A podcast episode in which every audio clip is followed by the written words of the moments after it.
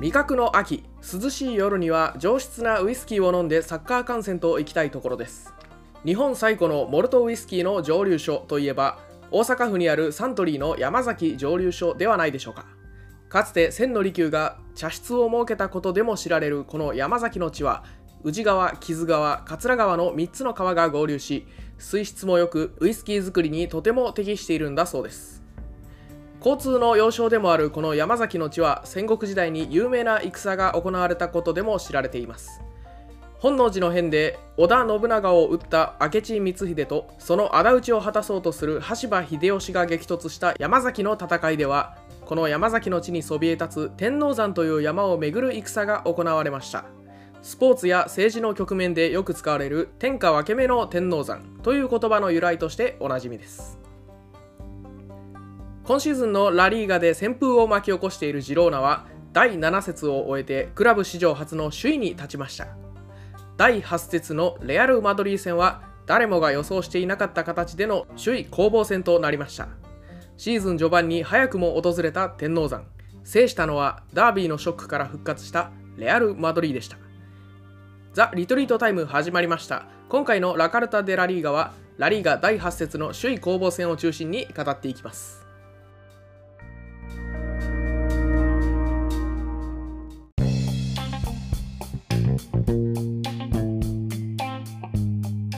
こんにちはマドリディスタの吉藤です三流ユナサポの開きですこのポッドキャストは世界のフットボールシーンに関するトピックやニュースについてゆるく語っていく音声サッカー番組ですさあというわけで平木さん今日もよろしくお願いしますよろしくお願いしますはいいやーミッドウィークの試合が多いんで、大変ですよいやーそうですよねもう7節ですよねえーリーガで言うとリーが7節あがでもミッドウィークでしたね先週チャンピオンズリーグもあったからもう見る試合が多てか貯めてる試合が多くないですか結 構貯めてるっていうかまあね諦めたやつあも多ういで諦めました ね確かにうんもう諦めた試合が多いですねなんせチャンピオンズあって、はいでリーが6節7節8節もうはい立て続けにあって、でまあ今火曜日ですけどあうのん収録が、えーもうすねすぐチャンピオンズのあーマッチデイそうっ2がありますんでそはいでその次また9節でしょもう無理ですって、すそうですね全部はあでもさすが9に節終わったら確かあれでしたっけあの代表ウィークでしたっけ代表ウィークですねなんなかるほど、うんはいまとまった試合なんかプレミアでも見ようかなああまあ確かにな 僕なんかでも ねうそう見ようかなはいそういう風な時になんか1週間分しか見れないじゃないプレミアとかって、はいはまあ、UNEXT が初めてなんか3ヶ月アーカイブ残してくれてるけどはいはいはいプレミアね1週間しか見れなかったら、ね、最近のしか見れないからうーんでそうですね結局ううんちょっとねうんまあ、ちょっと僕もそうですねついにもうユナイテッドの試合を貯めるようになってしまった んでちょっとこれは悠々しき事態なんですよね大丈夫ですかはいちょっと、ええまあ、調子が良くないからっていうのもあるのかもしれあまなあいんねですけどまあ、うんでもちょっとそれ以上に今、えー7節8節はもうリーガがめちゃくちゃ面白かったんでちょっと見ちゃいましたね、こっちを、面白かったっすねうんはいまあちょっと今日メインで喋る試合は別であるんですがまず第7節ねはいえーっと、まあ、第6節で、えーアトレティコとレアル・マドリーの試合マドリーダービーでマドリーが敗れて、えーはいはいなんと首位がジローナに、えーここでなったのかなあこの時はなってなかったのかまだあそうですね7節かなでしたかね確か7節の時はまだバルサが1位だったのかな、でバルセロナが引き分けたのかな、マジョルカにそうね7節目で、ま、7節でマジョルカのホームゲームでバルサが引き分けてはいで、えージローナがなんとビジャレアルにアウェイで勝利して、いやーうん、これは、まあ、あの先週もここ注目ですよねみたいな話してましたしうん、うん大金星ですよねこれねえこれで首位になんと立ったということですいやよージローナがすごいうんすごいね去年昇格ですもんねいやそびびっくりうです昇格2年目だねいやーすごい、いやーすごかったまあねビジャレアル戦もねまあ、あのー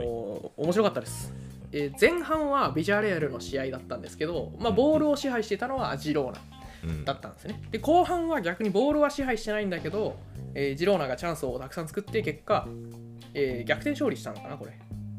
ああ最速かえっと後半、えー初めの方にあの PK で点を取られるんですよね、ジローナが。あそうだねうんでそこから逆転か。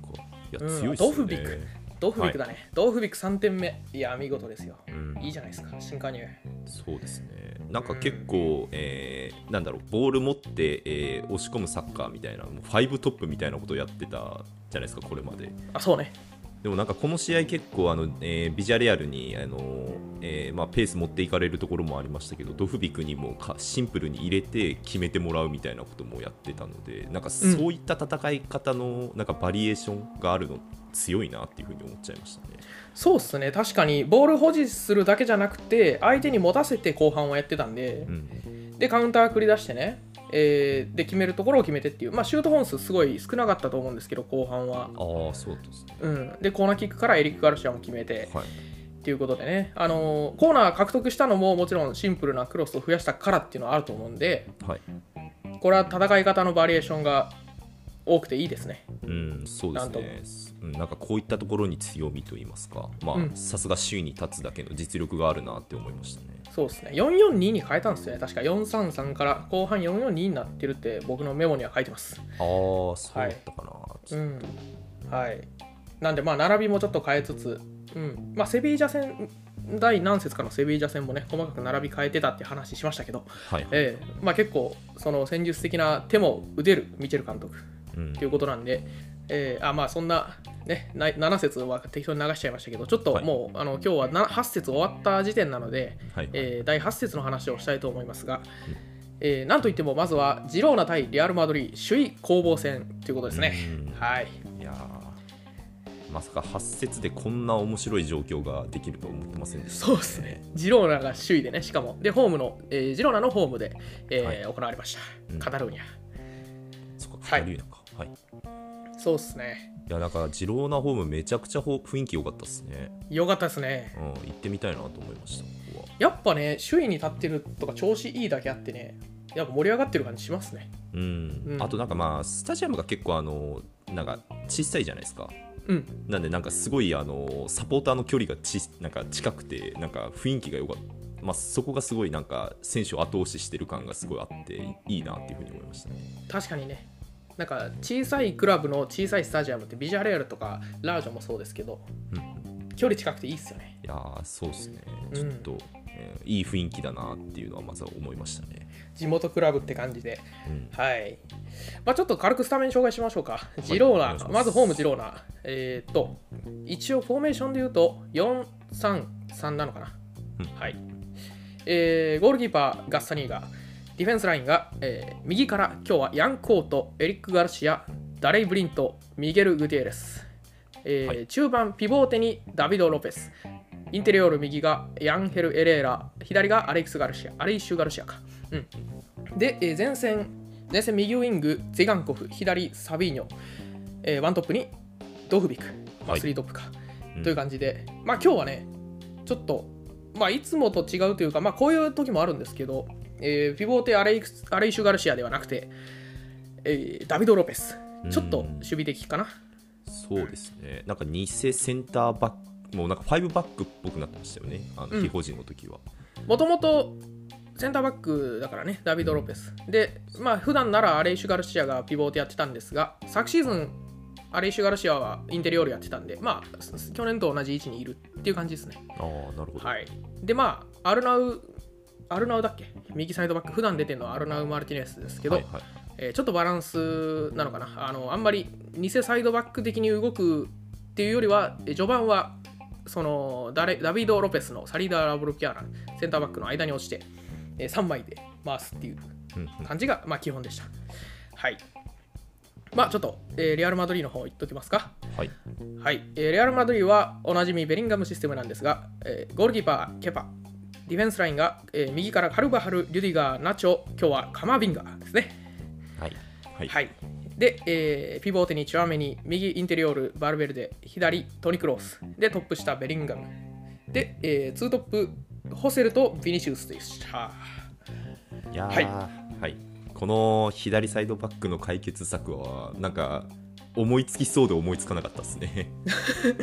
ねこれねこれまたやってくれって言いづらいよね普通 いいやちょっと先週の放送を聞き直したんですけどもう僕らはあの、まあ、メンディーで行くだろうとか あとそうねカマビンガは出なかったなっていうのはちょっと悔しいですね なんか聞き直してねてもしくはなんか補強するだろうみたいなねことも言ってまましたけどあそうですねうんカマビンガうんいやーまあなんか一番バランスのいい解決策が来ましたねここでそうっすねこれそんでめちゃくちゃ良かったしねカマビンガうんうんこの試合そうですね,、うん、ねまあ、昨季も本当、うん、あの偽サイドバックとしてなんか左でも全然できるみたいなところを見せてましたしねうんでなんか対人守備みたいなところが見るからに向上しているのが分かったんですよねこの試合おでー特になるやっほぱどもう後半終盤とか特にそうですけどはいもう対峙する相手多分サビーニョがねあー左からそうか右に移ってきたけどそうですねそれでも何もさしてなかったんで、うんうん、相当やっぱ守備向上してんなって思いましたね確かにもあうれなはんだずっとやってほしいもんカマビンガに あーまあそうですよねまあどうなんだろう本人の、えーなんか中央やりたいみたいなのあるんですよね確かどうなんですかねなんか青足とか読んでもらったらいいんじゃないですか青 足なんかはいはいはいそういうシーンありましたよね。なんかしあーサイドバックのこと下に見てないみたいな。 うん カマビンガまあに確かに、うんあわし読んでもらって。まあ確かにくしくも主人公と同じポジションですしねなんあかそうね、うん左サイドバック。 確かに、えはい、確かにそこはちょっとポイントでしたよね、カマビンガのところは。そうですね。うん、で、攻撃についても、やっぱビニシウス帰ってきたので、えービニシウスが左に開いて受けると。はいで、ってなった時に、内側でサポートするカマビンガ、それからベリンガムっていうのが、まあ、あのいい関係で、短あの短い距離で、えーサポートし合う関係っていうのは、まあ、かなり機能してましたし。うん、うん、でカウンターの時もこの3人のユニットから発信するっていうのが多かったんで、うん、えーなかなかいい並びだなと思いました。うん、そうですね、まあ、ベリンガム結構左、なんか左に、えー寄ったポジショニングで、結う構、んあのーやっぱビニシウスが、えー流れたスペースを使うだったりだとか、えーまあ、なんかそういった、えーコンビネーションで崩していくみたいなところを、まあ、これも結構、あのー止めるの難しそうだなって思いましたね、ジローナ側からしても。うんなんか今日あこの試合に限って言えば、えー、といつもはねベリンガム守備の時はあの、まあ、2列目のどっか入れるところに入りましょうみたいな感じでなんかあんま決まってないんですけどはい、あのこの試合は多分左に入りましょうっていうのをなんか固定してたんですよね。おーなるほど。うん、守備の時に。で、まあ、トニー・クロースが、あのね、そんなにバンバン飛び出ていけませんので、はいはいはいまあ、結構このフォーメーションだと、えーこの3センターの両脇っていうのを使われて攻撃自由にされるっていうシーンが多いんで、えーまあ、そこを解決するためにベリンガムの入る位置をちょっと固定したのかなと思っています。あーなるほど、うんまあ、確かにこのクロースの、えーが内側からの守備に久保とかから結構あのまた抜かれてあの中に侵入されるみたいなこともありましたしね、うんまあ、あクりロまースすのね。負担を軽減させるっていう意味でも左に配置するっていうのは、まあ、なんかこ攻守において結構よかあーいい采配だったんですかね。ここいいですね。で、しかも、まあ、ベリンガム左が基本だから、攻撃もね、ビニシウスと距離近くなった、さっき言ったようにね、うんえー距離近くなったっていうのもあるんで、で、多分先制点のアシストが、そのベリンガムの右アウトサイド、左左からのクロスでしたから、はいはいうんまあ、そういうところにもあるし、うんそうですね、ここはあれはうまかったですね。やっぱね、その守備の課題、あそうだ、思い出した、このね、ジローナ戦も、他の試合の例に漏れずね、はい、その立ち上がりに失点しかけたんですよ。まあ、先週ちょっと言いましたけど。うん、確かに前ク半ねローナはすごい入り方良かったですよね。本当に4分ぐらいで決定機2回ぐらい作られましたからうん、で多分それ同じなんですよ両サイドからそのサイドバックのちょっと手前の位置からフリーでクロス上げられるっていうシーンだったんで両方ね、うん、でまああの決定機外しましたけど結果的にはだからこの試合も危なかったうん、そうですね、確かに。もうちょっとなんか、あの前の試合でも言いましたけど、ドフビクに結構、えー積極的に使っていいのかなって思いましたね。もううんなんかその、えーなんだろうイン、えーインサイドハーフの脇のところから、えー早くからクロス入れてきて、で、まあ、えードフビクめかげて、もう、えーアーリークロス気味に、もう、えーどんどん使っていってもいいのかなって思いましたね、ジローナあ確かにねうんそれこそやっぱり強いフォワードがいるチームハーランドとかねいるチームだともうああいう攻めされたら一貫の終わりですからそうですね、うんまあ、特にあのこの試合、ナチョがセンターバックなんで、うん結構ドフビクとはあのうんあのアンマッチな組み合わせになるかなと思ってたんで、そこはにいはマいッチ合わせ、あマッチアップさせる形で、なんかボール入れるともっと良、えー良かったかなって思いましたね。うんそうっすねこの多分立ち上がりの2本のクロスは、えードフビクじゃなかったんですよねヤンコートと、うんみえーツガンコフかだったんでもっとドフビクに合わせるようなクロス多分ドフビクがこの試合あんまり打ってないんじゃないかな早めに変わっちゃったし、ああ、そっか、ね、もうちょっとチャンスがあると良かったですね、うん、うんとは思いましたね。はい。まあ、ジローナ結構、その立ち上がり決められなかったとはいえ、押してたんですよね。うん、そうですね結構支配してましたしね、うん結構もうボールも、えー持ててましたし攻撃攻撃、まあ、決定機もまあ作れてましたし、ううんん。なんですけど、やっぱマドリーが、やっぱりね、このファーストシュート、それから多分2本目のシュートで、はい、え2点取っちゃったっていうのが大きくて、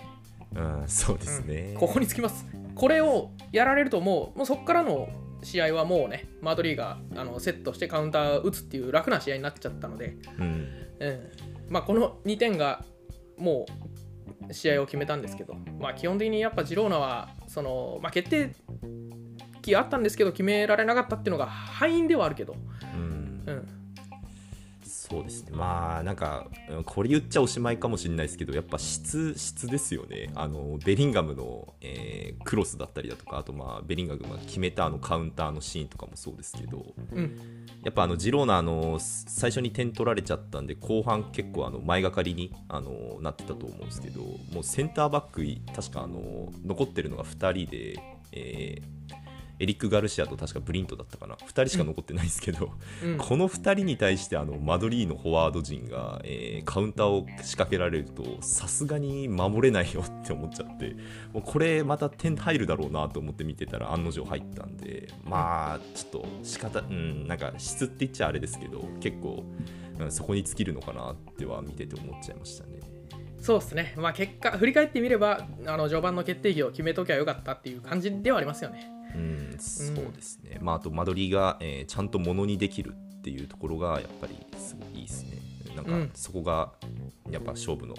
決め手っていうかな、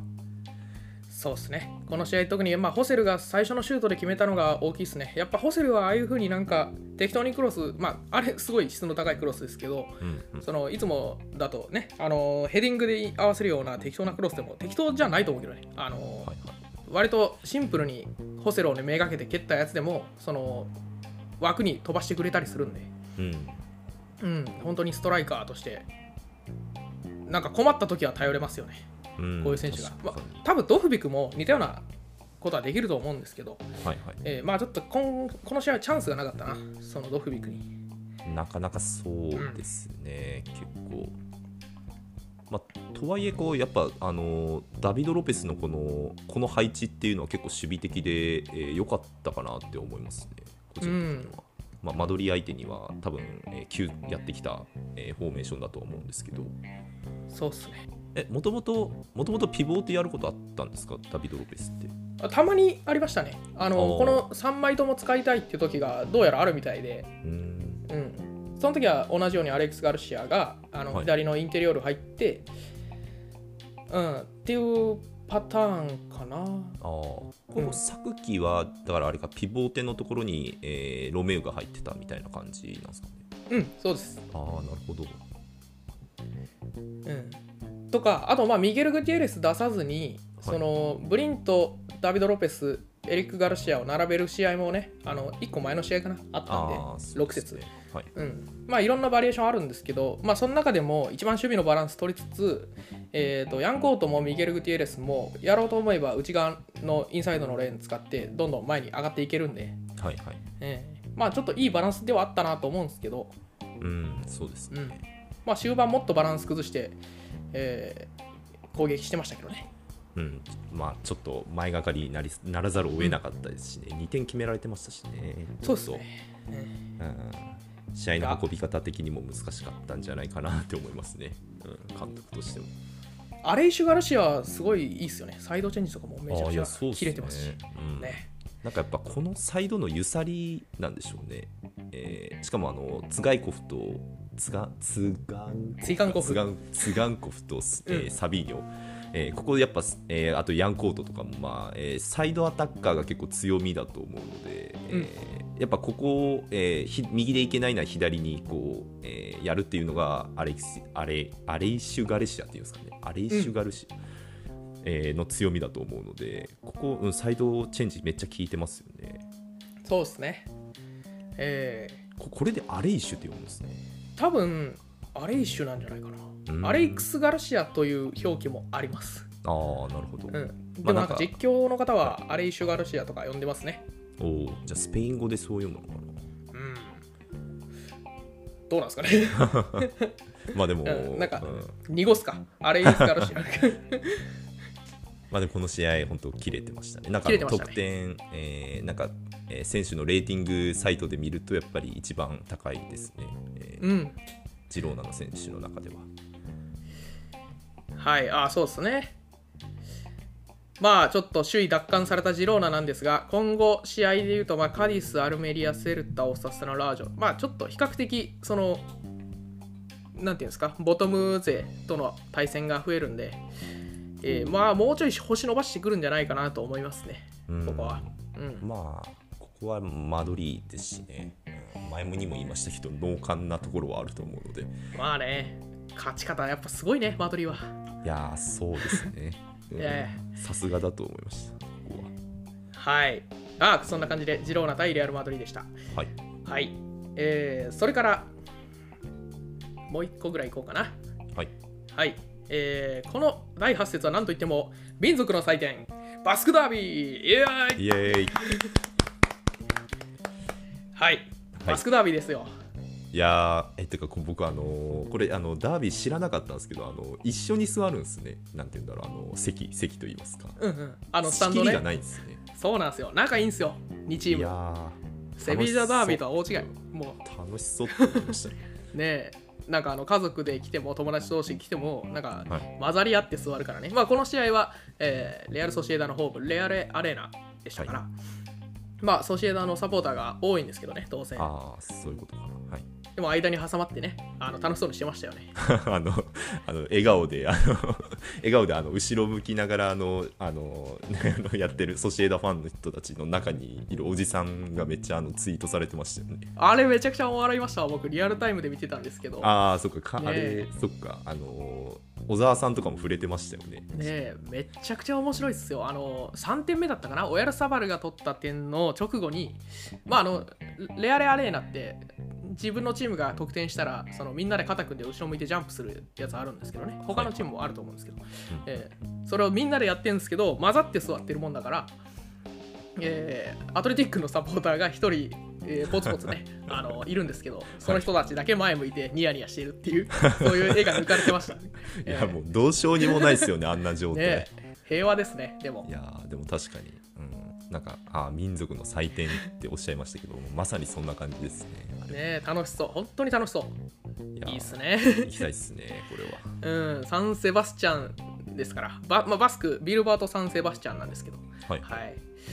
えーいいっすねうんえーこの試合は、まあ、ちょっとスタメンがっつり紹介したりはしないんですが、はい、えー3対0でレアル・ソシエダの勝利ということでしたいやーまた久保決めてきましたね決めました2点目、えーはい後半立ち上がりですか48分うんうん決めたいやーね決めましたね決定力がありますね、うん確かにしかもやっぱ立ち上がり強すぎますねなぜかあそうねソシエダはうん確かにうんだってシュート本数とかで比べてもやっぱりね相手の方が10本ぐらい多いんですけどねああ、んそっかなるほど8本中5本枠内で3本決めてるんですよあーレアレアルはやっぱ決定力が違いますね。うん決定力いいっすねうんで相手はね18本打って枠内3本なんであーでそれもねあのレミーロのスーパーセーブとかありましたけど、はいはい。うん、その辺がねまあちょっとビルバオ的に言うとうーんと、まあ、若干守備的な配慮をしたのではいはいはい。そのスビメンディをムニアインに消させてうんセンターバックは放置するっていうやり方をしたんで、まあ、放置というか持たせる、うんう。うんん、なんでちょっと試合を殺しに来てんのかなっていうえ ー感じではあったんですけどうん、そうですね。。まあコーナーキックからルノルマン得点したとこからまああのーねチャンス少ないいんですけどはい。やっぱねそれで思い出した先制をホームチームがえっとねダービーでホームチームが先制するともうえらい雰囲気になるじゃないですかああ、確かにな。ですごかったですよ踊ってるのもありますしね。ねうんその先週のマドリダービーでも言いましたけど、そのねあのああ、アトレティコが決めて。アトレティコが決めて、はいワンダメトロポリターノ、うんあシビタスか今、うんがもう脇に湧いたともうダービーでねみんな待ち望んでた試合でホームのチームが得点するっていうのはもうそれだけでもう勝てるんですよね正直もう言い切っちゃいますか、そこ。うんあなんか実況でもね言ってたんですけど UNEXT のその、はいはレアレアレーナで、えーラレアルが得点を先制した、えーバスクダービーはこれ93年間負けてないって言ってたんですようーん。確かにそう言われてましたね。はい。でまあ偶然だろうとかってちょっと思うんですけどはいはい。ただねあの先制点の直後の雰囲気を見るともう勝ち目ないなとアウェーチームうんまあ確かにな、ちょっと勢いに、えー勢いで3点取ったみたいなところもありますしね、うんうんソシエダ的には。そうねタイミングとあと人が良かったですね取る人がうんうんあ、 2点目もタイミングと人が完璧でしょエースが立ち上がりにとって、はいはいはい。で3点目もそのオエルサバルもうミスターラレアルですから、うん、うん、そういう人がなんかついに復活なんじゃないかみたいなそういう鮮やかな裏抜けからのゴールを決めてはい、そうですね。確かに、あのーオヤルサバルは、なんか、えー前の試合も決めてましたし、ちょっとなんか調子戻ってきた感がすごいありますよね。あそうっすねバレンシア戦かな決めてたあバレンシア戦か、ちょっとミッドウィーク挟んでたから、 あれか も、えーちょっと嘘になっちゃうかもしれないけど。ヘタフェ戦かヘタフェ戦で PK 決めてたんかなあヘタフェ戦なあ、そうですね。んあまあ2得点 PK かしてたねあ、そうですね。 PK ともう1点取ってはいはいはい、うんうん4、3で勝った試合か。たはいあオエルサバル戻ってきてますねじゃあ結構、うんな気がしますね。でこの試合だからサディクを先発させたのはなんでなんだろうと思ってなんはいかあんまり調子上がってないからどうかなと思ったんですけど、はい、まあ、結果オヤルサバルに変わってから得点取ってたんでうん確かにヘタフェ戦もそうでしたよねあの途中から出てきたオヤルサバルが取ったんでまあ、同じようにいい流れというかうん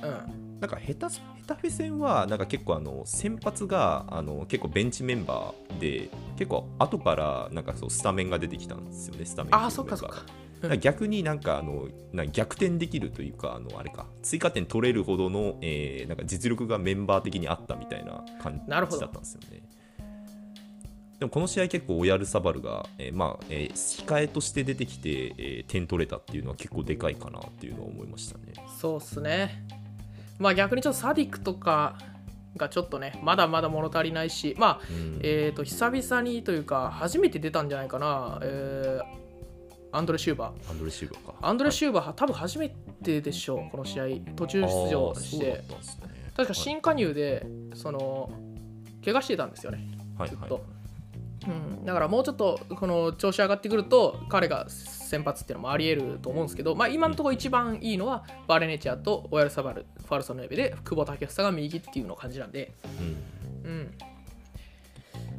まあ、久保の決定力もすごいですけどね、これ得点ランキングとかってすごいことになってますよね。見ました ああそうですよね、あのーまあ、ベリンガムが確か1位でしたっけ、今。うん、6得点でベリンガムが1位なんですけど、えー2位がね3人いて、はい、えーい久保と、えーモラタとレバンドフスキなんですよ ね。うんやすごいな、えーアトレティコとバルセロナのエースに並んでるんですね。そういうことですね。とんでもないことですよ。とんでもないな。 しかも結構、なんかその1試合に3点取るとか、あのハットトリック決めたとかだなんかあるじゃないですか、そうあそれでなんモラタかみたいなね一気に、うんあそう一気になんか、えーランクインしてきたみたいなのじゃなくて、コンスタントに取ってるっていうところがすごい評価に値しますよね。ね、そうっすよね。めっちゃすごい。あとこの試合で言いたいのはちゃんと守備してましたよねこの試合久保ははいあ、確かにね。結構あの2個、えーが結構あの攻め上がるシーンあったと思うんですけどそこに対してプレスバックもちゃんとしてたのでまあなんかあの今の監督、確か結構あの久保に取らせる、えーフォえーフォーメーションにしてるっておっしゃってましたけど、まあ、この試合はちょちゃんと守備もやってて、すごいなって思いました。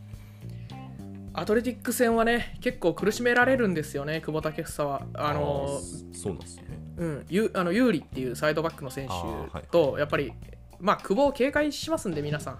あのはいユーリとあとニコウィルズ・ウィリアムズも結構守りに入ってきてね、あのダブルチームみたいなんで来るし、それから攻め上がりで、そうやって守備に走らされたりもするんですけど、はいね、その隙を縫って、カウンターで仕留めてくれたと。うん、あ確かにカウンターでしたね、あれは。うん、はい、カウンターなのかなカウンターじゃなくて、あれかロングロキーパーからのロングフィードかなんかやったかな。あうんあ、そっかそっか、そう。ああ、ルノールマンからのロングボールを誰かがそらしてみたいな感じですね。あ、そうね、あい確やそうだかっ。たかな。えーとあね、最終的にはサディクがすなんか触れなかったかスルーしたか、ボールを決めたんだけど、そうですねえー素晴らしいですうん。。いや、素晴らしい。はい、まあそんなところで、えーアトレティックは敗れました。まあホームで強いですから、どちらも。バスクダービーは、まあなんなるほどなんかホームが勝つんじゃないですか、多分しょうまがあないあですけどの次は、えーまあ、僕ちょっとアトレティック4位に上げてるんで次はまあアトレティックホームで先制してやってあの、うんその勢いで3-0みたいな感じになってくれれば嬉しいなって思いますね、サンマメスの雰囲気もすごいですからね、おー負けず劣らずあ。それは楽しみだな、で多分このスコアほどの差はなかったんですよ試合内容は、ああのニコそうとでイすニャキのこ兄弟のチャンスも多かったしニコとりとにかくニコ・ウィリアムズ多分怪我明けだと思うんですけどはいはい、ね高い位置です持った時はもうめちゃくちゃ怖かったですから、うん、ええまた、まあそこを確かに沈めれてたらもう、うん、なんか打ち合いになってたかもしれないですねうんそうっすね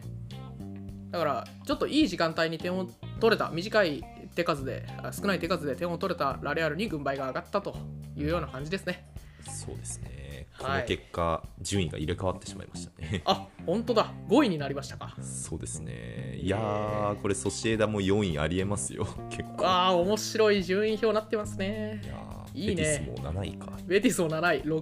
ーアトレティック。いや、いいね。今、ポールポジションに、 えーつけてるのはジローナですかね。ジローナ、ジローナ3位か、今。はい。うんうんうん。まあ、どの、今出たどのクラブもやっぱ面白いんで、うんちょっとまた引き続き見ていきましょうか。そうですね。はい。えーそんな感じで、えっ、と、この先の日程の話をちょっちょろっとだけしましょうか。はい。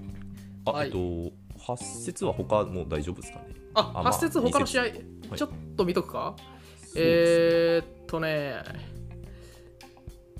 バルセロナがセビージャに1-0で勝ってますね。まあ、ちょっと見てないんですけど。ちょっと俺も見てないあわ。セルヒオ・ラモスオンゴールしてますね。ああ、これなんかハイライト的なんで見たな。なんかや、ヤマルの、おお、ヤマル出たんだ。ヤマルが誘発したんじゃなかったかな。まあなんかオンゴールっていう感じだけど、まあなんか当たったみたいな、そういうパターンのやつおお。だと思いますけどね。これちょっと見たいですね。あのヤマルとカンセロの、えー右サイドになってますね。おお、いいい。っすね。あ、いいね。ちょっと気になりますね、これは。そうだそうだ。バルサね。バルサ、確か、えマジョルカ戦は引き分けたんですけど、あの、はいはい第7節ね。うんうん。もうね、正直、その僕、60分だけ見たんですよ。はいそはの60分まで。もうね、あのピッチコンディションがすごい悪くて、そのあーボールの減速具合がね、すごかったんで、まあ、正直、パスサッカー無理だなっていう感じのピッチでしたね。い。なるほど。うんあ、かわマいジそョうルだ。カホームだったんですねそうそうそう。ううんん。なんで、まあ、ちょっとかわいそうでしたけど。なるほはい。ど。まあ、うんそのくらいかな。他は、まあちょっと2試合取り上げちゃったからあれですけど、ちまあね、他は、そうだな。ょっとビジャレアルが調子上がってこないですね。ビジュアレアル大丈夫かななヘんか。タペに0-0ですね。ヘタフェに0-0いやこれそうだこれ思い出したこれ9時からだからさこの試合見てたんですよ、はいはいはい。なんですけどあのアレックス・バイナーが23分で退場して、ああ、それはでかいな。はい。ね、でその後結局ヘタフェ相手なんですけどもう何もできずに終わってるんですよねでヘタフェはヘタフェで決められずに終わってるからなんかまああの僕は退場者が出た段階で見るのをやめたんです けどいや見なくてよかったなって思いました、あそうですね。あ、そんな早い段階ですね。いいいいレッドになってたのか。そうっすよやぱこのしこの説、レッド多いっすね。いや、まあ、てえーか7説も多いんですけど、 7節多いね7説多いな。1、2、3、4、5、6、7。おさすのアトレティコで2枚出てますね。やば。本当だないやいやこれが噂に聞くレレッドが多いってやつうですんね。多いですねこの節は特に多かったね7節はなあアレックス・バイナー23分の退場はね確かね肘打ちなんですよあー、なるほど。暴力はい、でねこれもう僕思うんですけどその第1節のバルセロナ戦もラフィーニャが肘打ちで退場してるんですよはい、はい、はい。これねあそうのですヘタフェのせいなんじゃないかなと 思ってちょっと武闘派ですからね。 な なんるほかど。相手に肘打ちをさせたくなる何かがあるんだと思うんですよそのあそれぐらいそのファールも多いしーはい。その取られてるファールも多いし取られてないファールもなんか多い気がするんですようーん、なるほど。だからねとそうっすね。イライラさせちゃうんですよね、なるほどうな。うんうんまあ、 ちょっと同じ相手だったからそうなっちゃいますよね。うんなるほどな。はい。まあなんでね、えービジャレアル、ビジャレアルね、ちょっと監督変わる前は結構ポゼッションのね、あの美しいサッカーっぽい感じしてたんですけど、はいえっ、と多分あのセティエンさんがまあ成績っていうのもあるんですけど、えっ、と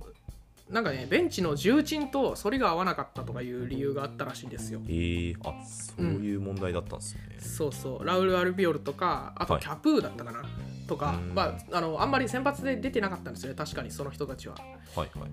うん、でまあそれもあって、えー監督が解任になってで新しいパチェタ監督っていうね昨シーズンバジャドリードをやってましたけど、はい、 えーその人になってからは、まあ、そういう重鎮がスタメンにちゃんと並ぶようになったんですけどなるほど。なんですけどちょっとね、あの以前よりも攻撃が直線的で若干そのドブレピボーテ442になったんで、あの後ろのボール持つところは安定したとは言えるんですけど、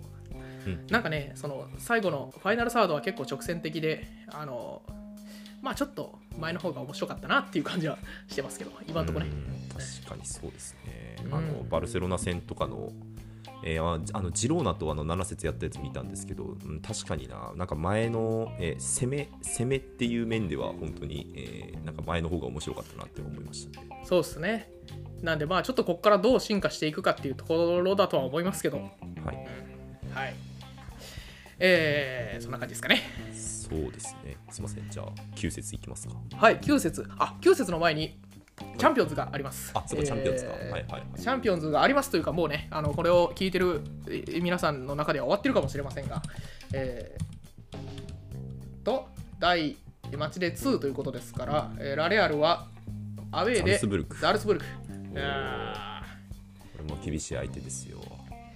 ーね、で、えー、と、セビーラがアウェーでペースペー。おー